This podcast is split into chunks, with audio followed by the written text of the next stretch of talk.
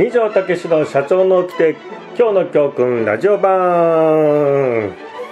はい皆さんこんにちは。二条武史です、えー皆さんお元気でしょうか？ですね。はい、えー今日もですね、えー今日の教訓のラジオ版ですね、えー元気に皆さんにお伝えできればというふうに思っております、えーよろしくお願いします。はいえーなかなかですね、そのコロナウイルスのね、感染症のね、ことがね、えーなかなかこう収束にね、向かわずにね、えー皆さんもね、結構お疲れのところもね、出てるんじゃないかな、なんてね、いうふうに思いますがね、えー僕のね、あのメルマガでもあのよく書いてますけども、ぱりなかなかね、えーこのコロナウイルスの問題は、すぐにね、なかなかこう収束するってこともね、えーないかと思いますんでね、まあ、本当になんか長長期にわたって、えーこういう状態が続くってね、いうふうに思っていただいて、いろいろね、えー対応していただくことがね、いいんじゃないかななんてね、いうふうに思ってますけどもね。まあでもこの、えコロナウイルスのね、えことが出てきてて、やっぱりこう、商売もね、なかなかうまくいかなくなるとかね、まあ休業しなきゃいけないとか、えーお客さんから注文なくなっちゃうとか、あいろいろなね、影響が出ていますけれども、うん、やっぱ最近こう、中小企業のね、皆さんからよくお聞きするのが、まあ、いわゆるそのお客様からですね、えーなんていうのかな、こう、うんえもう少しね、その支払いをね、えーちょっとこう、えー待ってもらえないかとかですね、えーそれからもう少しちょっとこう安くしてもらえないかとかですね、そういうようなですね、なんかこう、うん、まあ要望というかですね、まあお願いみたいのが来ていて、えーちょっと困ってしまうみたいな話がですね、こちらほら出てまして、うん、まあちょっとね、なんか、うん、困ったもんだなってね、いうふうに思いますけどもね、うん、まあね、こういう時期なのでね、お互い様っていうのもありますけどもね、うん、自分たちのね、会社の売り上げとか利益が減ったから、だからそのお金を払うですね、取引先に、えーもう少し安くしろと、しろだとか、えー払うのは3ヶ月、4ヶ月先にするとかっていうふうに言うのは、まあいかがなものかなっていうのはですね、えー気がしてますね。まあそうは言っても、こういう下請けいじめみたいなものっていうのは、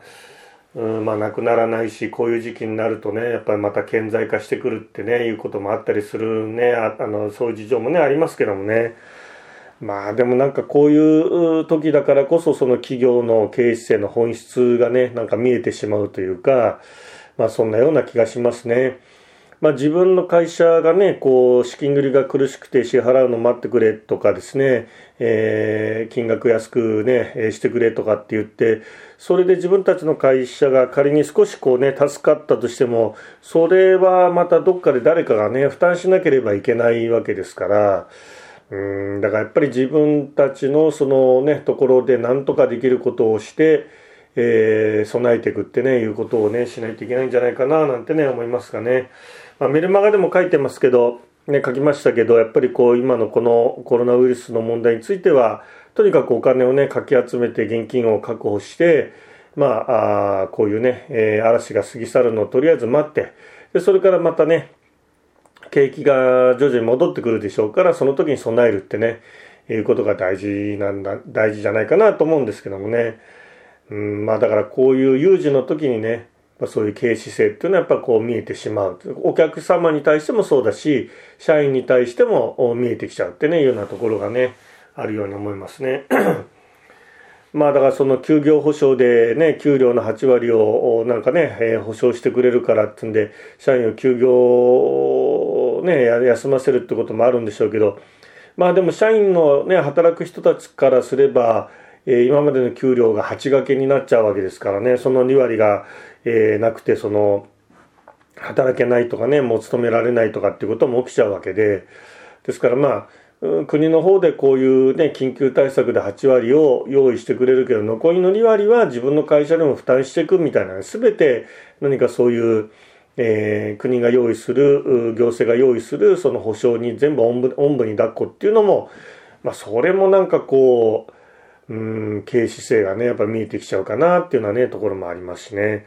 まあですからね、こういう時にこそ、やっぱりその企業とか会社さんね、社長さんの経営姿勢とかお客様とか社員に対する考え方がポロッとねこう出ちゃうところもありますからねやっぱ気をつけてい、えー、かなければいけないかななんてねあんまりこうボロを出さないようにね、えー、していくことが大事なんじゃないかななんてねいうふうに思いますけれどもねはい。はい、えー、ということで今日の教訓ですね今日の教訓えー、っと太鼓ですね。太鼓を用意しないとね、いけないですね。ちょっとお待ちくださいね。はい。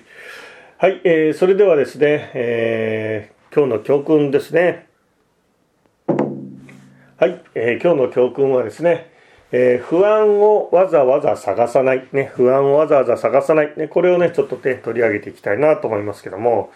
まあ今のようなね、こういう有事のね、時期になると、まあ先々どうに、どうなるかわからないとか、困ったとかね、まあ、不安に思う気持ちもあるしうんとにかく先々がねよくどうなるのかわからないっていうところがね一番ねこう不安を、えー、感じてしまうねいうところだと思いますけどもでもまたこれもねいろんなこう社長さんのお話をね、えー、お伺いしてるとどうもなんか不安をなんかこうわざわざ探していやこうなったら、えー、どうなんでしょうか？とかこうなったら困っちゃいますね？とかこういうふうになったらどうなんでしょうか？とか、まあ、いわゆるその家庭の話ですよね。もしね、えー、イフの話がねすごく多くてまあそれってまああのこういうふうになったらどうしましょうかって言うんだけどまあそういうこうね最悪のこと考えてこうなったらどうするってことを考えるのも、えー、ね社長の仕事だって教えるところもあるからやっぱそういうこうなったら大変ですね。どんどうしましょうかとかって考えることもねしちゃうっていうことももうなんか責め責めることはできないんだけれども、うん、でもやっぱりそのそれはあくまでもねその家庭の話であってそうならないかもしれないし、えー、まあ僕はあの以前から申し上げてるけどうまくいくかうまくいかないかっていうのは、えー、50-50ね五分五分だってね可能性はいつもそう思うんですよ。だけど人ってなんかこううまくいかなかったらってことをどうしてもこう考えてしまうので、うん、ですからなんかこう不安を先取りして先取りしてしまうようなね、そういう傾向がなんかね、ちょっとあるんじゃないかなってね、ちょこの辺は少しこう心配してるところなんですよね。ですからまあ先々ね、えー、もしこうなったらどうしましょうかって、えー、不安に思う気持ちもわかるんだけども、えー、そうなるかもしれないし、そうならないかもしれないので、まあその辺は可能性は半分半分だと思って、まああまりそのうまくいかないことをね、え、想定して仮定してどうしようかって思わないことがね、あの大事なんじゃないかなとかっていうふうに思いますね。あとはやっぱりこの今のねそのコロナウイルス感染症のことについては、うん、やっぱりその長期にねわたってこういう状態が続いてってまあ、うん、日本でいうと2020年の1月のあのねまだまだまだそんなに広がってないあのあのこの時にはもう戻ることができないんだっていうねえー、なんか次の新しい時代をちょっと切り開いていかないといけないみたいなそういうこう観念するっていうのかな。なんかこう不安に思ってる人たちにの話聞いてて僕は、えー、いろんな人の話聞いててすごく感じるのはやっぱりそのなんか元の世界にどうして戻れないんですかとかあの時にどうして戻れないんですかっていうようなあの時にこう戻りたい前に戻りたいっていうなんかそういう思いからこうでもどうにもならないっていうねそういうところから不安がこう出てきてるように感じるんですよ。でもあのあの昔の前のその1月の状態のあの時にはもう戻れないんだと。やっぱりそのいかにこう人に会わないで接触しないでそれで仕事をやっていくかっていう、えー、その新しい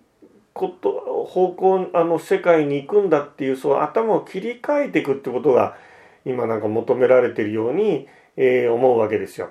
ですからそのなんかこう元のあのあそこにはもう昔には戻れないんだってこう観念するそれからこの事態っていうのはまあなんか1ヶ月2ヶ月で終わるわけではなくってやっぱり1年2年かけてまあこういう我慢する状態がずっと続くんだっていうふうにこう観念するっていうのかなそういうことがなんか必要なんじゃないかなっていうね、まあ、観念もなんかな諦めるわけじゃないんだけども、まあ、受け入れるってことですよね。受容するってね。いうことなんじゃないかなってね思いますね。えー、っと昨日おとといですかね。あのメルマガで、えー、キューブラーロスのですね、えー、あの死の、ね、5段階ってねいうのをちょっとメルマガでねご紹介して、まあ、結構なんか反響があったんですけどね。この死の受容のプロセスっていうでこのキューブラーロスっていう人が、えー、まあその死の瞬間っていうねそういう本で、えー、まあ書いて書いていて、まあ、結構まあ有名な、えー、なんていうのかな有名なモデルに、ね、なってるっていうことなんですけど一つはね一番最初はその否認するってことですよね、まあ、こんなはずはないとかね自分は死ぬはずがないんだってまあそういう現実をこう受け入れられなくてこう否認する。で次がその怒りですよね。なんでこの自分はこういう状況にならなきゃいけないんだ？みたいなこう怒って。で3番目が取引でいやこういうふうな状況にね、えー、ならないために今こういうことにならないためにこういうことをしてもらえないかとかまあ、あとはあのどんなことでもするとかなんかそういうこう取引をするっていうですね。そういう状況になって。で4番目がこう抑うつって言ってまあその非常にこの運命に対して無力さを感じて失望してまあ非常にその何て言うのかなこう絶望して、まあ、何もできなくなるような状態になってで最後5番目が受容って言って最終的にまあ自分が死んでいくってことを、ね、静かにこう受け入れていくってねいうことをまあ、この5段階があるんじゃないかってね、まあ、そういうふうにキューブラーロスがまあ唱えたもので、で、まあ僕もね、まあこの本当にこの通りだと思うし、今のね、この新型コロナウイルス感染症のこの世の中も、このなんかこの5段階をね、えー、なんかこう、そのままなんか世の中動いていってるようなね、気もするんですよね。で、最終的にやっぱりこう受け入れるって重要ですよね。こういう状況を、まああるがままに受け入れて、まあとにかく今できることを、まあやっていく。それから新しい世界に向けて準備をしていくっていうね。まあこういうその5番目のね最後のこの需要っていうのがまあ今の時代っていうのはすごく求められてたジタバタしないでまあそういう気持ちはわかるんですけどジタバタしないでね。まあでもねそのこのキューブラロスが死の5段階ってねやっぱり死を静かに受け入れるためには、えー、否認怒り取引抑うつってねこの4段階を経て初めてねこう死を受け入れることができるんだっていうふうに説いたようにやっぱりそのえー、今の状態をあるがままにねああ今こういうことなんだなだから自分のできることやっていこうかなと思えるにはやっぱり人はもう紆余曲折というか、えー、一なんて一直線で需要までいかないってことですよね。進んでは戻り進んでは戻り曲がってねまた曲がってまた曲がってってみたいなねえー、ジグザグジグザグ生きながらねそんなことをね繰り返しながら最終的には受け入れていくですから心っていうのは簡単にそんな簡単にね折り合いがつくものでもないし、えー、ドロドロしたものであるってねいうこともピューブラルスっていうのはね暗にこう言ってるんじゃないかななんて思うわけですけどね。ですからまあ不安に思ったりそれからえー、今の状態をね受け入れられないですね否認したりっていうのは別に悪いことではなくてまあ人間の心としてはある意味当たり前のことなんだけれどもでもそこで止まって、ね、あのぐだぐだ言っててもしょうがないのでやはりね最終的には観念するって受容していくっていうねいうところが大事なんじゃないかなって僕は思います。ですからまあ不安をね、えー、不安を感じてしまってなおかつまあこれもどうしましょうかあれもどうしましょうかこうなったらどうしましょうかってね悪いことを考えていくっていうのもねまあ、一つこ人の心の中ではしょうがない部分があるんであるんであるんだけれども、まあ、そういうものをねある意味こうわざわざそういうものを見つけてわざわざそういうものを拾っていかないでねうまくいくかもしれないこうやったらね大丈夫かもしれないってね、まあ、そんな風に思ってもらうこともねなんかねいいんじゃないかななんてねいうふうに思いますね。まあ、とにかくね皆さんもご承知のようにえー、世のですね、まあ、テレビにしろ、インターネット、ネットにしろ、そういうメディアみたいなものをね、見てると、やっぱりその、えー、良くない情報とか、まあ、不安を煽ってしまうようなねそういう情報がねすごく多いのでまああれは現実といえば現実なんだけどもでもあれもやはりそのメディアが一つこう切り取ったあ今の世界の切り取った一部の世界でしかないので、まあ、ああいうものを見てると不安になってしまうってねいうところもあると思いますからまあ自分なりにそういうものに対してこう距離をね、えー、取っていく。っていうことですかね。まあ、ソーシャルディスタンスなんてね、今言葉がね、えー、なんか出てますけども、まあ、そういうようなね、こう、自分、ニュースに対する自分の距離感、ね、間合いみたいなものもね、なんかこの際ちょっと、えー、皆さんね、自分なりに考えてもらえるとね、いいんじゃないかな、なんてね、いうふうにね、思いますけどもね。はい、えー、そんなところでですね、えっ、と、皆さんには今日はですね、えー、不安をわざわざ探さないってね、いうところをね、ちょっとね、お伝えしましたけれどもね、いかがでしたでしょうかですね。はい、えー、ではですね、えー、次のコーナーはですね、えー、コロナ対策ですね、えー、今ね、えー、募集してますトークテーマは、えコロナ対策こんなことをしていますみたいなね、いうものをちょっと募集しておりますけれども、早速、ちょっとね、お便りをね、いただきましたので、ちょっとご紹介をね、させていただきたいと思いますが、えっ、と、この方は、えっ、と、匿名希望の方ですかね。はい、えー、ありがとうございますね。お便りいただいてね、助かります。えー、5月6日まで自宅での待機中ですが、えー、その状況でもできることをと考え実行中です。え、素晴らしいですね。私が関わる新製品開発のネタ探しとして、えー、ネットを使い、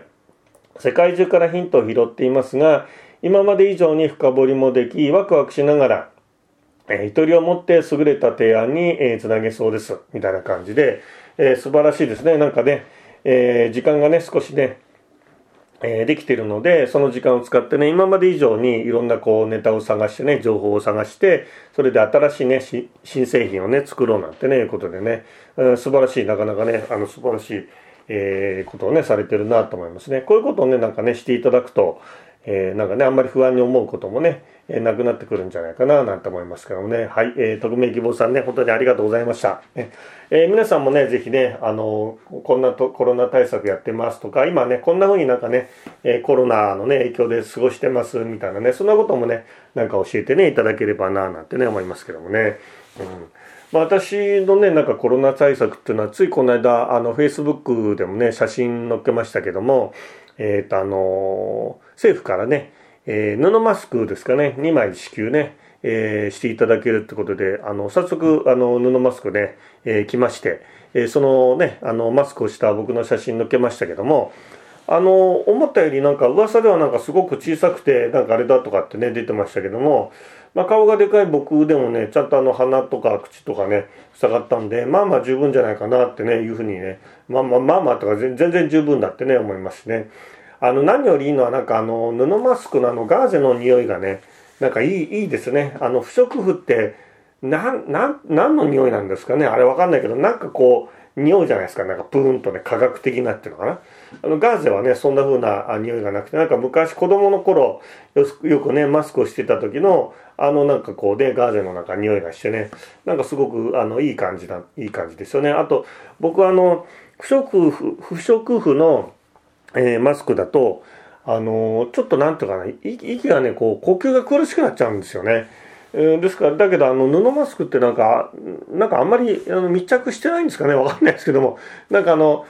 すごく呼吸がしやすいんでね、あの、僕的にはすごく、あの、いいですね。うん、まあ別にあの密着してなくてもね、なんかこう、空気中に飛んでるなんかウイルスっていうのはなんかこう細かくブラウン運動とかっつってなんか細かく動いててその布マスクのあいんでもペッとこうなんか吸着しちゃうとかってねなんか言われてましてまあ僕は本当かどうか専門家じゃないか分かりませんけどもまあでもなんかねあのー、しないよりはね、えー、あしてた方がねいいんでしょうからねすごい呼吸もしやすくてねなんかいいかななんてねいうふうに思いますよね。うんあとはそうですねあの、前回のねこのポッドキャストでもねお伝えしましたけどあのコロナ対策ってねいうことでオンライン講義をね、えー、実施するってことで今月今日もですねテストがありましてえー、っともう4回都合4回ですかね後継者アカデミーとカンバーアカデミーのテストをですね、ズームを使ったね、オンライン講義の都市テストをね、やりましたけども、まあ皆さん非常にね、本当にあの、しっかりとね、準備されてこられて、えー、映像とね、音声がつながってね、えー、そうですね、総勢で40人から50人ぐらいのね、皆さん、皆さんが、なんか一気につながるとね、すごくなんか面白いもんですよね。楽しいなぁなんてね、思います、思いますけどもね。まあそんなような、こうね、えー、ズームだとかそういうこうテレビ会議とかね、アプリを使うものもね、これからまあ主流に、ね、なっていくでしょうしね、今までは、えー、人に会うのを補完するというかね、そんなようなものでしたけどもね、えー、今の時代はね、これがまあまたね、主流になっていくんじゃないか、もしくは選択肢のね、えー、もう十分大きな一つのね、えー、ものになっていくんじゃないかな、なんてね、ふうに思うんですけどもね。それからあとは、そうですね、このコロナウイルス対策としては、えー、今ね、巷で言われてますが、テレワークですかね。で、まあ、あの僕ね、あの僕の会社もね、国際後継者フォーラムもせ、えー、っと、去年の5月、ちょうど今頃ですかね、えー、Windows のね、パソコンで、とりあえずその、えー、共有サーバーっていうのものがあって、そこにデータを入れていて、そこで、あの、当然 Wi-Fi で無線で、えー、アクセスしてファイルを出し入れしてなんかいろいろこうみんなで共有するってことはそれまで今それまでもやっていたんですけども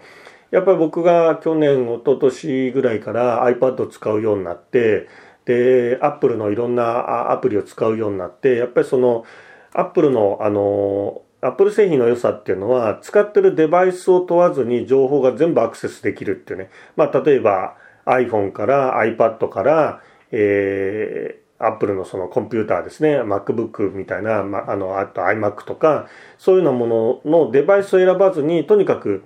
えー、情報が全部こう一元的に管理できてアクセスできる。どのデバイスでもアクセスできるっていうのは非常に便利だなって痛感してで去年の、えー、春頃ですかね、えーまあ、うちのその Windows パソコンを全部、えー Mac えー、Mac のですねあの MacBook に変えてしまってそれからとメールもねえー、なんていうかなあのメールのチェックってそのパソコンにねの前に立たな座らないとチェックできないっていうものなものが多いですけども、えー、そうじゃなくてあのどのデバイスでもどこにいても、えー、メールをチェックできるみたいないわゆるメールサーバーって言われるんですね。そういうものとあとファイルサーバーってね、まあ、そういうものを用意していつでもどこでもどのデバイスでもメールチェックとそれから共有サーバーにアクセスできるってね環境を、まあ、去年のその春頃にテレワークいわゆる今でいうテレワークですね。いう環境を作っちゃったんですね。でこれは実はあの言葉で言うと、まあ、簡単なんですけども、まあ、なかなか結構大変で、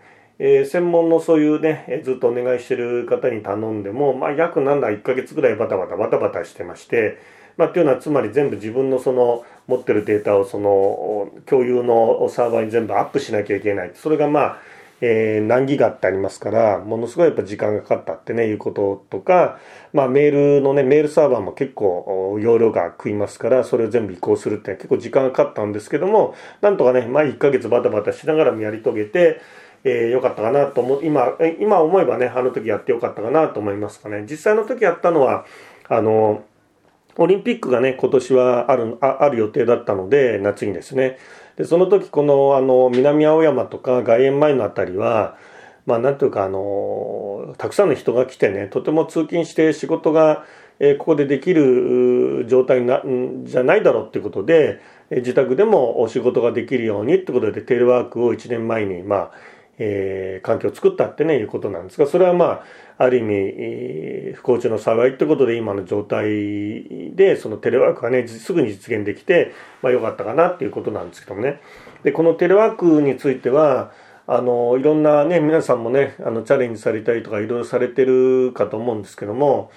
あの会社の中にものすごく例えばパソコンとかそういうネットワーク関係に詳しい人がえー、例えばこういたとしてもその人がそういうこうシステム関係の会社のシステムを作るその専門専門部署でそのために働く時間を使えるってことでなければどんなに社内にパソコンが詳しい人がいてじゃあその人に頼もうっつってもその人って他の仕事があったりするんで結局そのテレワークの環境を作ったりってできないんですよね。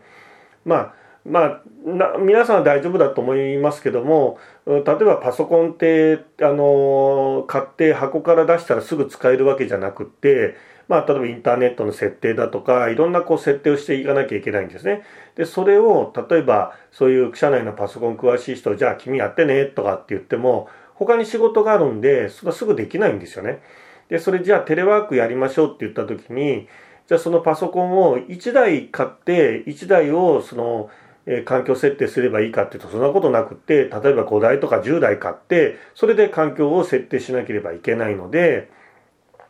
それはその例えば5台のパソコンの環境設定するだけでもまあかなりの時間がかかっちゃうわけですよ。っていうことはテレワークでそのネット環境でつながる環境を作るとか、まあ、いつでもこうやって、えー、あのそのノートパソコンからファイルサーバーにアクセスしてファイルを取り出せるとかセキュリティをしっかりするとかっていうのは社内にいる人ではあの専門部署でそういう人を抱えてるっていう会社じゃない限りは現実無理なんですよね。だからじゃあどうすればいいかっていうともう外部の人に頼むしかないんですよ。自分たちは今の仕事他の仕事がありますからだ外部の人にお金を払ってまあ例えばパソコン5台とか10台を全部セッティングしてくださいねこうしてくださいねっていうふうに頼まないとテレワークっていうのは実はなかなか前に進まないんですよ。あの掛け声はかけるしよしやろうってなるんだけども現実そのえー、セッティングしたりネットワークをこう環境を構築するそういう時間がないってことで頓挫しちゃうってことですね。ですから外部に頼むってこととあとテレワークを実現するためにはやっぱりそのハードウェアってってパソコンだとかノートパソコンだとかそういうの揃えていかないのでお金がかかるってことですよね。ですからその辺はまあちょっとあの先行投資というかまあなんつったらいいのかなお店で言えば内装をリニューアルするみたいなそんなイメージですかねそんな感じでなんかこう、えー、投資をして、えー、お金をかけてハードウェアを買って外部の人に頼んでいかないとテレワークっていうのは実はあのやりたいんだけどもなかなか進まないっていう状態がずっと続くんじゃないかなって僕は実はあの思ってます。で僕あのまああの会社潰しちゃいましたけど前そのえー、婦人服の小売りの小売りの仕事をしていてそうするとお店っていうのはそうですね5年に1回ぐらいはねリニューアルをねしないとねやっぱりなんかこうお店自体が古臭く感じてきててお客さんが入ってくれなくなっちゃうんですよね。ですからやっぱり、まあ、長くて5年に1回はリニューアルをしていく。まあ、駅ビルだとか、ああいうファッションビルも、全館のリニューアルも、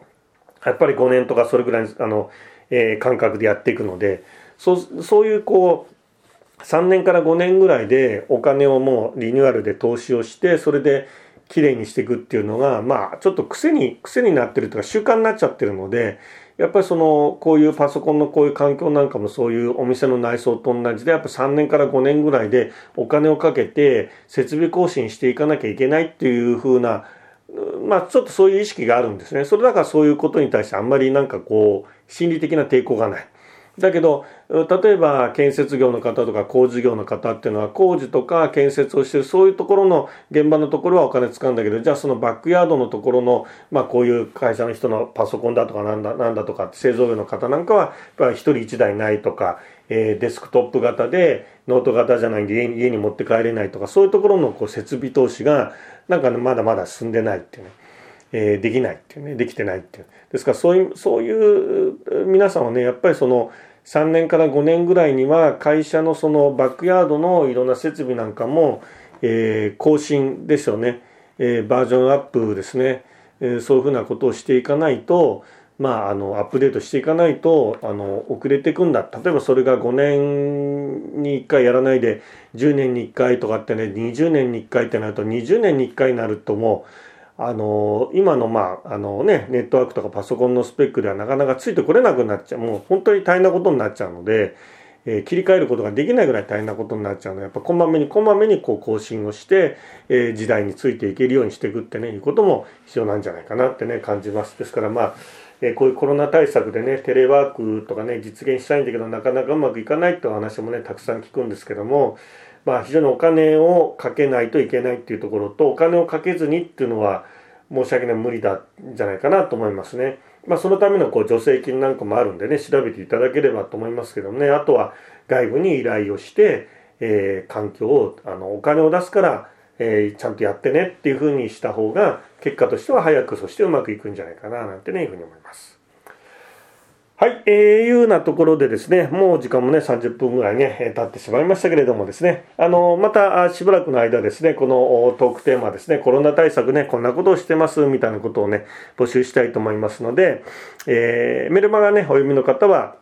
えー、投稿フォームがありますので、そちらの方にね、お書きいただければというふうに思います。えー、それからですね、えー、そうでない方はですね、え後継者アットマーク後継者 .jp、後継者アットマークですね、後継者 .jp ですね、こちらまでですね、えー、送って、あの、ご意見とかね、それからトークテーマについてね、送っていただければってね、いうふうに思いますね。あの、番組でね、あの、お便りいただいた皆さんには、えー